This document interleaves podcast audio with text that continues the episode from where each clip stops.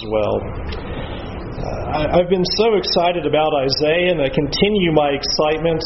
What we've seen in Isaiah so far uh, is probably par for the course of how the first half of the book uh, goes. We, we kind of have the tendency to break Isaiah into two parts the first 39 chapters being judgments, chapter 40 through 66 about comforts uh, of, to, of the people. But you'll have noticed already in chapter 1 that it's not that strict, that while judgments are proclaimed, there are these messages of hope that there's going to be restoration, that God has been gracious. In the first chapter, three times we see God coming in and saying, But, but God has intervened, that God has acted. And we saw at the end of chapter 1 last time that which should have been the end of the nation, the silver has become dross, but rather than throwing out the metal, God says, I'm going to refine you, I'm going to cleanse you, you're going to become my people yet one more time.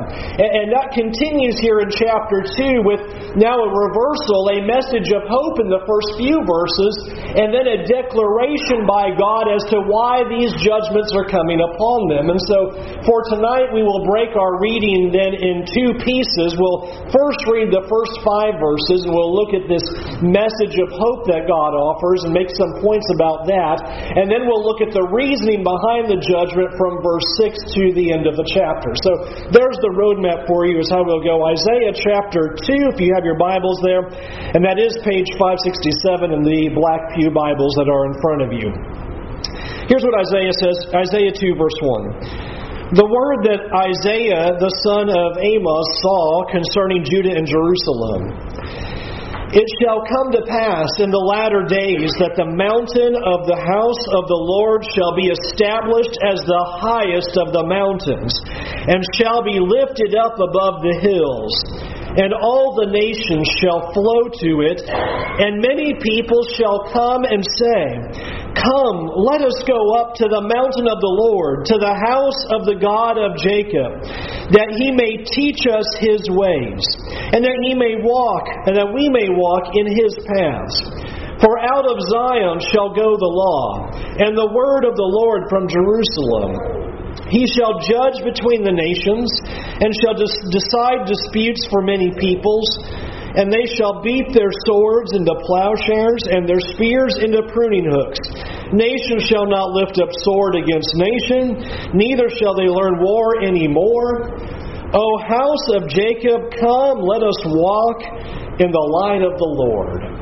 And so we have this beginning sequence of the arrival of the glorious kingdom. You will notice the imagery as it begins here in verse 2, and he says, It's going to come, up, come to pass in the latter days. And that is a prophetic phrase. The last days or the latter days, you'll read that a lot in the prophetic messages.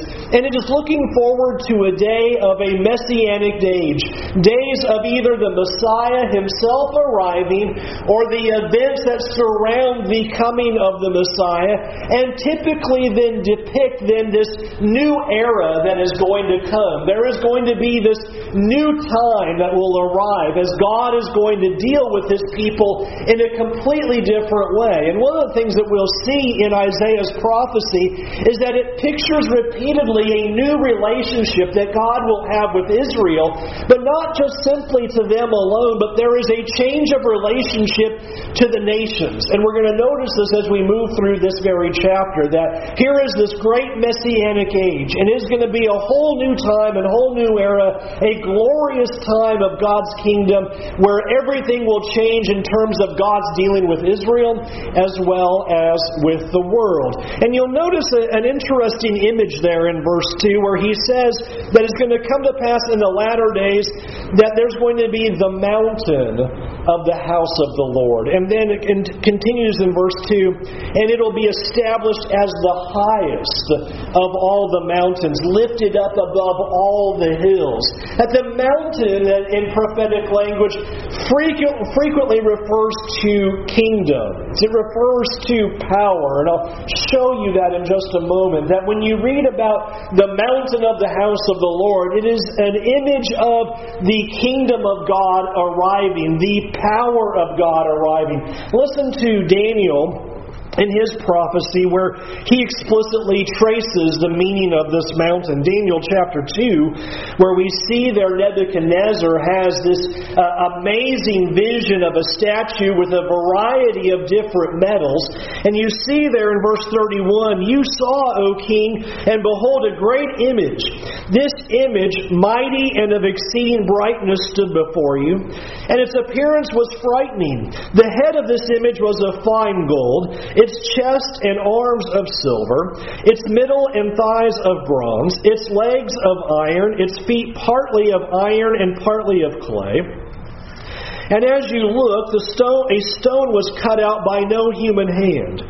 And it struck the image on its feet, on its feet of iron and clay, and broke them into pieces. Then the iron, the clay, the bronze, the silver, and the gold all together were broken in pieces and became like chaff of the summer threshing floors, and the wind carried them away so that not a trace of them could be found. But the stone that struck the image became a great mountain and filled the whole earth. And so here is this strange, strange picture this enormous statue, various metals, a stone not cut by human hands, then comes along and smashes the statue with all of its metal into such pieces that it's blown away. And notice what happens to the stone. The stone turns into a great mountain, and notice what that mountain does. It fills all of the earth. Now, Daniel then goes on and gives the explanation of that, and he says there now in verse 40 and there shall be a fourth kingdom, strong as iron, because iron breaks to pieces and shatters all things. And like iron that crushes, it shall break and crush all things. And as you saw the feet and the toes, partly of potter's clay and partly of iron, it shall be a divided kingdom, but some of the firmness of the iron shall be in it, just as you saw iron mixed with the soft clay. And as the toes of the feet were partly iron and partly clay, so the kingdom shall be partly strong and partly brittle. And you saw the iron mixed with soft clay, so they will mix with one another in marriage, but they will not hold together, just as iron does not mix with clay. And in the days of those kings, the God of heaven will set up a kingdom that shall never be destroyed, nor shall the kingdom be left to another people. It shall break in pieces all these kingdoms and bring them to an end, and it shall stand forever, just as you saw a stone that was cut from a mountain by no human hand, and that it broke in pieces the iron, the bronze, the clay, the silver, and the gold. A great God has made known to the king what shall be after this. The dream is certain, and its interpretation is sure.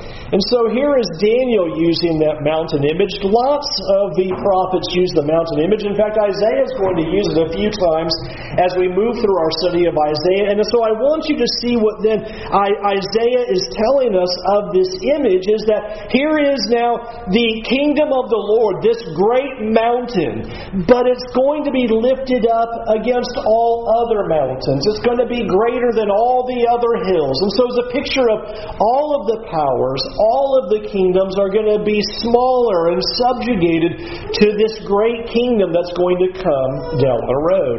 And notice what transpires with this kingdom. You'll notice in verse 2, it says there, All the nations shall flow to it.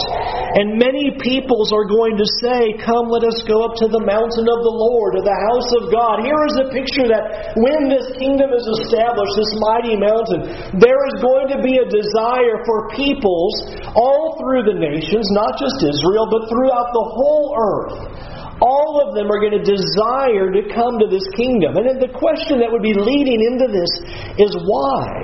Why are all the nations desiring to come to this kingdom now? Why are they going to be seeking this great kingdom and come to this great mountain? Well, notice the description that's given here, very powerfully given, verse 3. They're going to say, Come up to the mountain of the Lord of the house of Jacob, that he may teach us his ways and that we may walk in his paths. There is going to be a desire by people to want to be taught by God.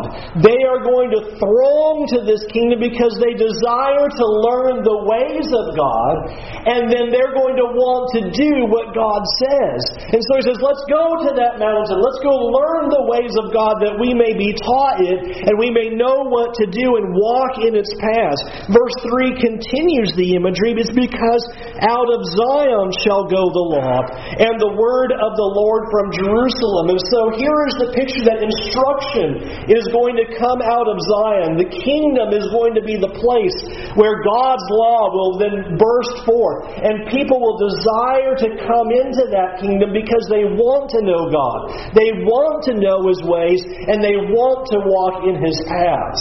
And so this is a, a powerful picture because it contrasts the people who are living in the days of Isaiah. These people don't want to do what God says. The first chapter has revealed it. You are full of sins. The iniquity is just to the ends of the earth. Your hands are stained with blood. And you don't desire the Lord. But here's what God says rather than just wiping you out, God is going to be faithful to his promise. He's going to raise up this kingdom, but people who seek the Lord, people who desire to learn the ways of God, and people who want to do what He says, they will be in this kingdom. And it won't be a bunch of people like what Isaiah is dealing with who think they're in God's kingdom. They are in Israel and yet they don't care about the ways of God. And they're not seeking the law, and they're not learning what God desires of them. He says, Guess what's going to happen? There's going to be a glorious kingdom, and God is going to teach them, and they are going to learn, and that is who belongs to the people. And then he goes a little bit further in this imagery as well, and showing submission to God in verse 4. He'll judge between the nations and decide disputes for many peoples. And they will beat their swords into plowshares and spears into pruning hooks. Nation will not lift up sword against nation, neither shall they learn of war anymore. The people are going to follow what God has to say. They're going to listen to his judgments. They are going to do what he decrees. They'll no longer follow their own personal judgments and their own decisions. They will abide by God's decisions.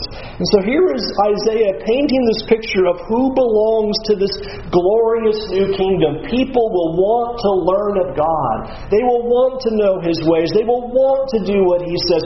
And they will submit to His authority and uh, submit to His judgments. And furthermore, an interesting picture of what this kingdom looks like, with this imagery of nation not lifting sword against nation anymore. This kingdom is going to be different because it's not going to be defended nor will its borders be extended by fleshly means. Instead, its borders will be defended and extended by spiritual means, by the Word of God. That is the picture that is being given by preaching this message of peace, this message of reconciliation. That's how people are going to enter into this kingdom, and that's how the kingdom is going to expand. And so here is this beautiful image that verse 5 would say here's Isaiah Come. Let's walk in the light of the Lord. Do you see what God is preparing? Do you see what God is working? That He is preparing this glorious kingdom, and it is open for people who will seek Him, who want to learn, who want to know of His ways, who want to do what He says, who want to expand the borders of the kingdom, who will submit to His just decisions and judgments. This is what God is preparing this glorious kingdom.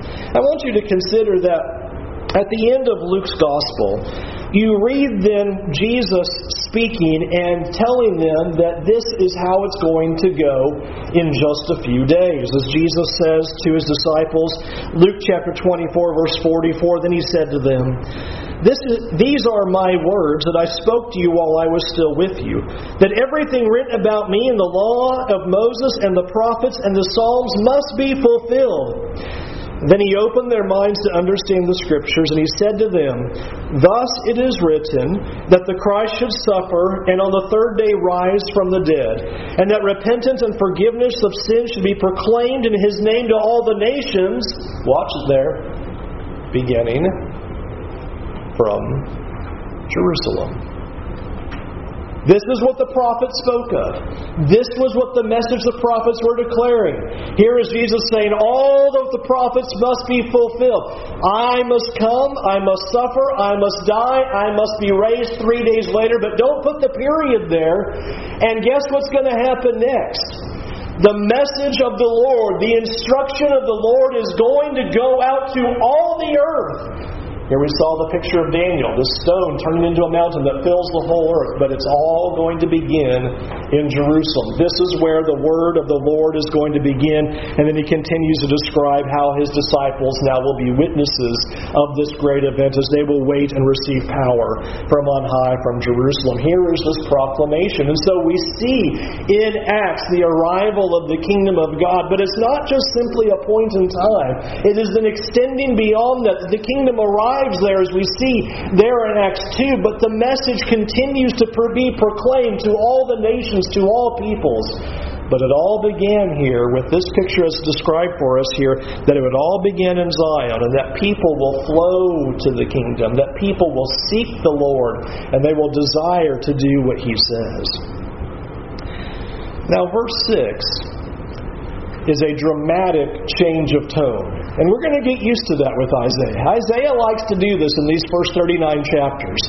He gives you hope, and then he gives you some judgment, and then he gives you some judgment, and then he gives you some hope. And so now, here are the judgments. And so here's the problem that's now going to be laid out. Let's read from verse 6 to the end of the chapter.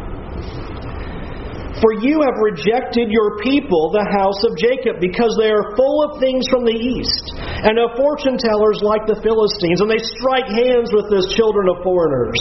Their land is filled with silver and gold, and there is no end to their treasures. Their land is filled with horses, and there is no end to their chariots. Their land is filled with idols. They bow down to the work of their hands, to what their own fingers have made. So man is humbled, and each one is brought low. Do not forgive them. Enter into the rock and hide in the dust from before the terror of the Lord and from the splendor of his majesty. The haughty looks of man shall be brought low, and the lofty pride of men shall be humbled, and the Lord alone will be exalted in that day. For the Lord of hosts has a day against all that is proud and lofty, against all that is lifted up, it shall be brought low. Against all the cedars of Lebanon, lofty and lifted up, and against all the oaks of Bashan, against all the lofty mountains, against all the uplifted hills, against every high tower and every fortified wall, against all the ships of Tarshish, against all the beautiful craft. And the haughtiness of man shall be humbled, and the lofty pride of men shall be brought low, and the Lord alone will be exalted in that day. And the idols shall utterly pass away and people shall enter the caves of the rocks and the holes in the ground from before the terror of the Lord and from the splendor of his majesty when he rises to terrify the earth. In that day, mankind will cast away their idols of silver and their idols of gold, which they made for themselves to worship, to the moles and to the bats, to enter the caverns of the rocks and the clefts of the cliffs from before the terror of the Lord and from the splendor of his majesty when he rises to terrify the earth. Stop regarding man in whose nostrils is breath, for of what account is he? All right. What a picture. Here we have Isaiah describing now here's what happens when the glory of the Lord is misplaced. Instead of glorifying God, putting their trust in God, relying upon them, and following them exclusively, instead, they have misplaced that glory, misplaced that trust, no longer following the laws of God. And so you'll notice some pretty serious words. Verse 6, he begins by just simply saying, You've rejected your people, but he explains why. Why God has rejected these people. And notice the four statements that are made here. The first one is in verse 6 because they are full of things from the east and are of fortune tellers like the Philistines and strike hands with the children children of foreigners. A very simple picture. My people act like the world. They've made covenants with other nations. That's what it means to strike the hands. They've shaken hands with the nations, made covenants with them, and they are acting like them. And that's what he says that they're full of things from the east. They're just like the Philistines. They're acting just like everybody else around them. And so here God comes on the scene and says, The reason I've rejected my people is because you're not my holy people. You have no difference. You're not separate. You don't act any different. In fact, you act just like them. You look like them. You do as they do. You make covenants and treaties with them. And so I can't accept you as my people. It is a tremendous caution to us to not be people who act like the world. A constant reminder to us through the New Testament about worldliness and how Peter reminds us how we are to act differently from the world, such that people would look at us and think it's strange that we don't participate in the same things that they do. 1 Peter chapter 4. And so it's a picture that Isaiah is giving here. My people act just like the world, and therefore they cannot be my people any longer. Number two, verse 7. Their land is filled with silver and gold, and there is no end to their treasures. They put their trust in wealth. Their heart has been stolen away from the Lord, and now they rely upon their wealth. And we read that when we read the prophets. We see this problem repeatedly as they were prosperous and wealthy, as they grew in all of that wealth and success, they turned their hearts away from God. And they looked at their wealth and said, Well, this is because of my own doing, and so they trusted in it. They looked at it and said, Well, these things are mine. They're all mine. They're not from God. It's by my hand, by my power. And when I have my wealth, then I feel comfortable. I feel secure. But when I do not have my wealth, I no longer feel secure. And here's God saying, You're not my people because you're not trusting me. You haven't surrendered to me. You don't rely upon me. You're relying upon your wealth. You think that will deliver you. You think that is going to give you your comfort. Number three, the middle of verse 7. Their land is filled with horses, and there is no end to their chariots. Now, you may read that and go, now that sounds a little strange, but they're trusting in their armies. Their land is full of horses and chariots. We don't need the Lord anymore. We are a powerful nation, and we can survive against any foe that will come against us. And so, who needs God? We are powerful within ourselves. Oh, how easy it is to do that very thing. Oh, we are the superpower. Oh, we have all, all the might, and everybody thinks that we're number one. And we lose sight of the fact of how God can easily take any nation down, just as we read in Daniel's prophecy, and raise up yet another. And so he warns them, You're not my people because you're not relying upon me for your physical security, your national security. You're relying upon your own security, your own physical armies. Notice this is what Moses warned the people. This is exactly what Moses warned the people. Deuteronomy chapter 17, verse 14. When you come into the land that the Lord your God is giving you, and you possess it and dwell in it, and then say, I will set a king over me, like all the nations that are around me. Here's our worldliness picture right here. I want to be like all the nations around me. I'll be just like them, act like them, don't want to be different. You may indeed set a king over you whom the Lord your God will choose. One from among your brothers you shall set as a king over you.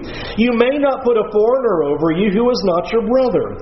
Only he must not acquire many horses for himself or cause the people to return to Egypt in order to acquire many horses. Since the Lord has said to you, You shall never return that way again, and he shall not acquire many wives for himself, lest his heart turn away, nor shall he acquire for himself excessive silver or gold. Here is Moses just predicting what would happen. You're going to put your trust in being like the world. You're going to put your trust in your wealth. You're going to put your trust in your armies. And God is telling them from the start don't do that. Do not rely upon the physical. Don't rely upon these circumstances that are around you. Which leads to number four, verse 8. Their land is filled with idols. They bow down to the work of their hands, to what their own fingers have made. They trust in their own ways They trust in these idols to deliver them. These things will provide them comfort, satisfaction, and ease.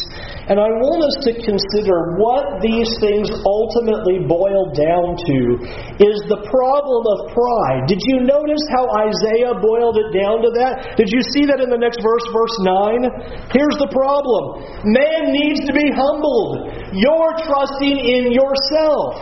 When you rely upon your idols, when you rely upon your wealth, when you rely upon your armies, when you rely upon your worldliness, you are full of pride because you think you can deliver yourself. You think that you can survive. It is arrogance, it is pride on our part when we think that acting like the world is going to bring us joy and satisfaction and happiness. It is arrogance and pride when we trust in our wealth, as if we have any control over the amount of wealth that we have. I think all of us have experienced the awfulness of just when you think you're about to get ahead, just when you think you're stashing something away, something breaks every time. And you get right back to where you were again. Just when you think you're about to get somewhere, you fall back. And just when you think you're about to drown, you, uh, you get through. As if we have any control over wealth. And yet we arrogantly trust in ourselves to think, oh, well, I've got this. I can trust in my wealth when it is always fleeting, it is always passing, and is never there as a security like we think. It is arrogance and pride on our part to trust in our armies as if this nation will last forever. In the scheme of history, this is a short lived nation. And when you read the Old Testament, I always do find it interesting that most nations lasted between a ballpark of 200 to 400 years. So take that for what you want. But I always find that interesting that God has never allowed any nation in the Old Testament to just go on and on and on and on. One rises, one falls, one rises, one falls. To rely upon our political power, to rely upon our military might, is completely foolish, for when our time has come, God will bring us down and raise up yet another. And it is arrogance on our part to rely upon our own idols, to rely upon whatever it is that we see in our life as giving us satisfaction or security, because it always lets us down. In fact, notice the point that is made in verse 11. Notice how strongly it's declared the Lord alone is to be exalted in that day. He gets all the glory. He gets the praise, not our idols, not our wealth. And what God says here is He is going to take that pride. He will take that arrogance and He is going to shatter it. He is going to completely smash it. And that's what verses 9 through 11 describe. Verse 11 The haughty looks of the man will be brought low, the lofty pride of men shall be humbled. God will not stand for our arrogance when we think that we can trust in anything but Him, God likes to show us otherwise. And that's what He says He's doing to these people. He says, You're my people. This was my holy nation. And yet you've taken your heart and trusted everything else around you. And so, because of that, God will bring judgment and shows them, I will bring you low to show you that these idols and these things that you trust have no power and no might whatsoever. And that's within verses 12 through 17. So beautiful. There's such great imagery there where he describes these enormous trees, the cedars of Lebanon. The cedars of Lebanon are biblically renowned for their enormity. He says, I'll crush those. I'll bring those. The highest of mountains, I'll, I'll, I'll level those. The, every high tower, your fortified walls, I'll smash them. It doesn't matter what it is, nothing stands in the face of the greatness of God. And so notice verse 17 is a repeat of verse 11. The Lord alone will be exalted in that day. God will receive the glory that is due him. And it reminds us then is that no one will be in the kingdom of God who does not exclusively glorify and exalt the Lord. You see, that's what Isaiah is prophesying. This is how it all started. First five verses there's a glorious kingdom coming. And all the people are going to flow into it. People who want to know the ways of God. People who want to seek out His ways. Who want to do what He says. Who want to submit to His judgments. And want to extend the borders of the kingdom through the message of peace. And who belongs to that kingdom? Not the arrogant. Not the people who trust in their idols. Not the people who trust in their wealth or their armies or whatever it is.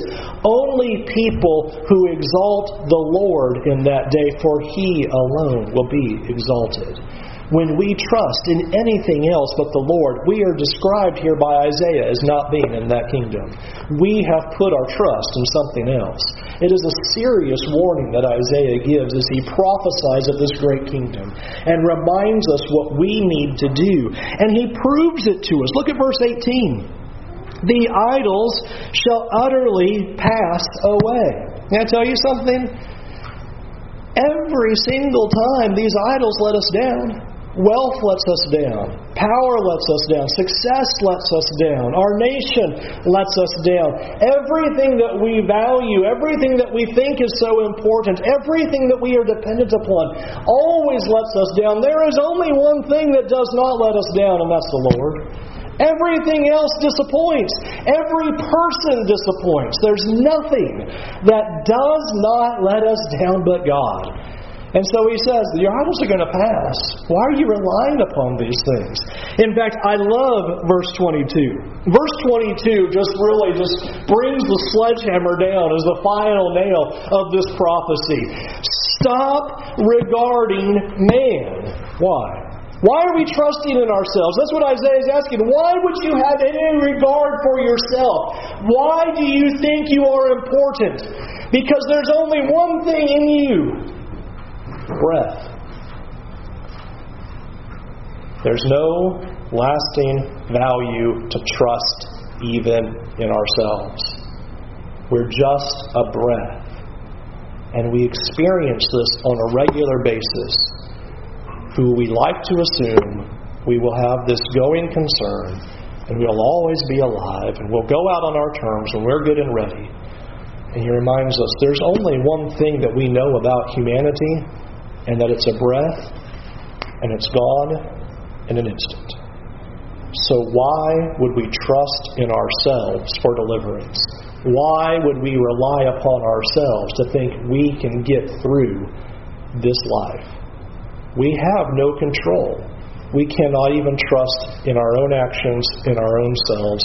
Instead, we must trust in God. Look how verse 22 ends. For what account is he? Who are we? Who do we think we are? Bad enough to trust in metal, trust in paper, trust in concrete, trust in all of these physical, tangible things. But then to trust in breath, for that's all that humanity is, and of no account. And so it's a powerful warning to us that we must trust in God. We must put all glory to God. And to step it a little bit further, Isaiah says, only those who trust in God are a part of this kingdom. To trust in ourselves, to trust in our might, or to trust in any of our creation is a false trust, a false God that God will eradicate as he brings all the arrogant, prideful, and haughty things low. Listen to how the writer of Hebrews speaks of this as we conclude. I just want you to listen to the very beginning, because I think that's probably the part that we kind of can go by really quickly. But the writer of Hebrews speaks something very powerful. As Isaiah is looking forward to this coming glorious kingdom, this Zion, that all the nations will flow into. The writer of Hebrews, after giving so many warnings, says, You have come to this Zion. You're part of this glorious kingdom. This kingdom has arrived. The Christ has come and brought it, established it, and it is shattering nations, shattering kingdoms, conquering lives. You have come to it. And it's not just simply physical. Listen to what it is to the city of the living God, the heavenly Jerusalem, to innumerable angels in festal gathering, to the assembly of the firstborn who are enrolled in heaven to God, the judge of all, and to the spirits of the righteous made perfect, to Jesus, the mediator of a new covenant, and to the sprinkled blood that speaks a better word than the blood of Abel. Put God's ways into practice.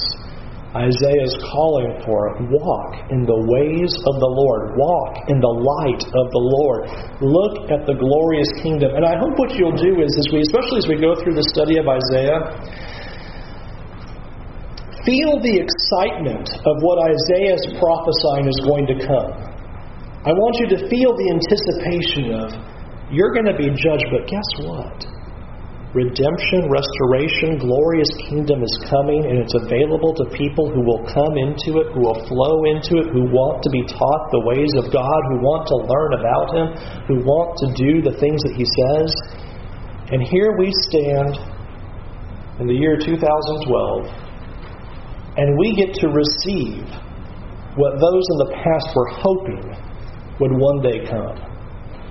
We get to participate in what they were anxiously looking for, what they would long for, what they were looking into. Here we are, and it goes, writer Hebrews says, You're part of it. Seek the Lord. See what you've entered. See how glorious His kingdom is. And when we understand and cherish and desire the word of the Lord, God made a promise here in Isaiah 2 I'll teach you my ways. I'll teach you what you need to be. I'll change your heart. I'll cause you to be what you need to be so that you can be in a relationship with Him. And that's God's glorious promise. And the promise I want to leave you with tonight. Decide to want to know God, to learn His ways, to see how good He is, and seek Him with all of your heart. And He says, You do that, you're in Zion and you've come to something glorious. You've come to something special. You're a part of something that is amazing. You've come to forgiveness of sins. You've come to the blood of Jesus. You've come before the presence of God. You are participating in something that everybody else wants to belong to. But it doesn't happen by accident. Isaiah says this new kingdom belongs to people who seek Him, who want to learn of Him, who want to belong to Him. And so we call for you to make that decision tonight. Decide to belong to the glorious kingdom of God, to turn away from your sins, to no longer live for self, to no longer trust in your idols, to no longer believe that you are in control of this life or in control of the future, to recognize that only God is in control and to put your complete trust, your complete surrender, your complete sacrifice into His hands. He is the Lord, the Almighty God, the Lord of hosts. Surrender to Him. He promised you I'll exalt you in that day. I'll give you all that you need, and the glorious thing to be able to be with Him forever, eternally. Won't you turn away from your sins, be immersed in water, and have those sins washed away, and belong to that relationship? Won't you come while we stand and sing this song?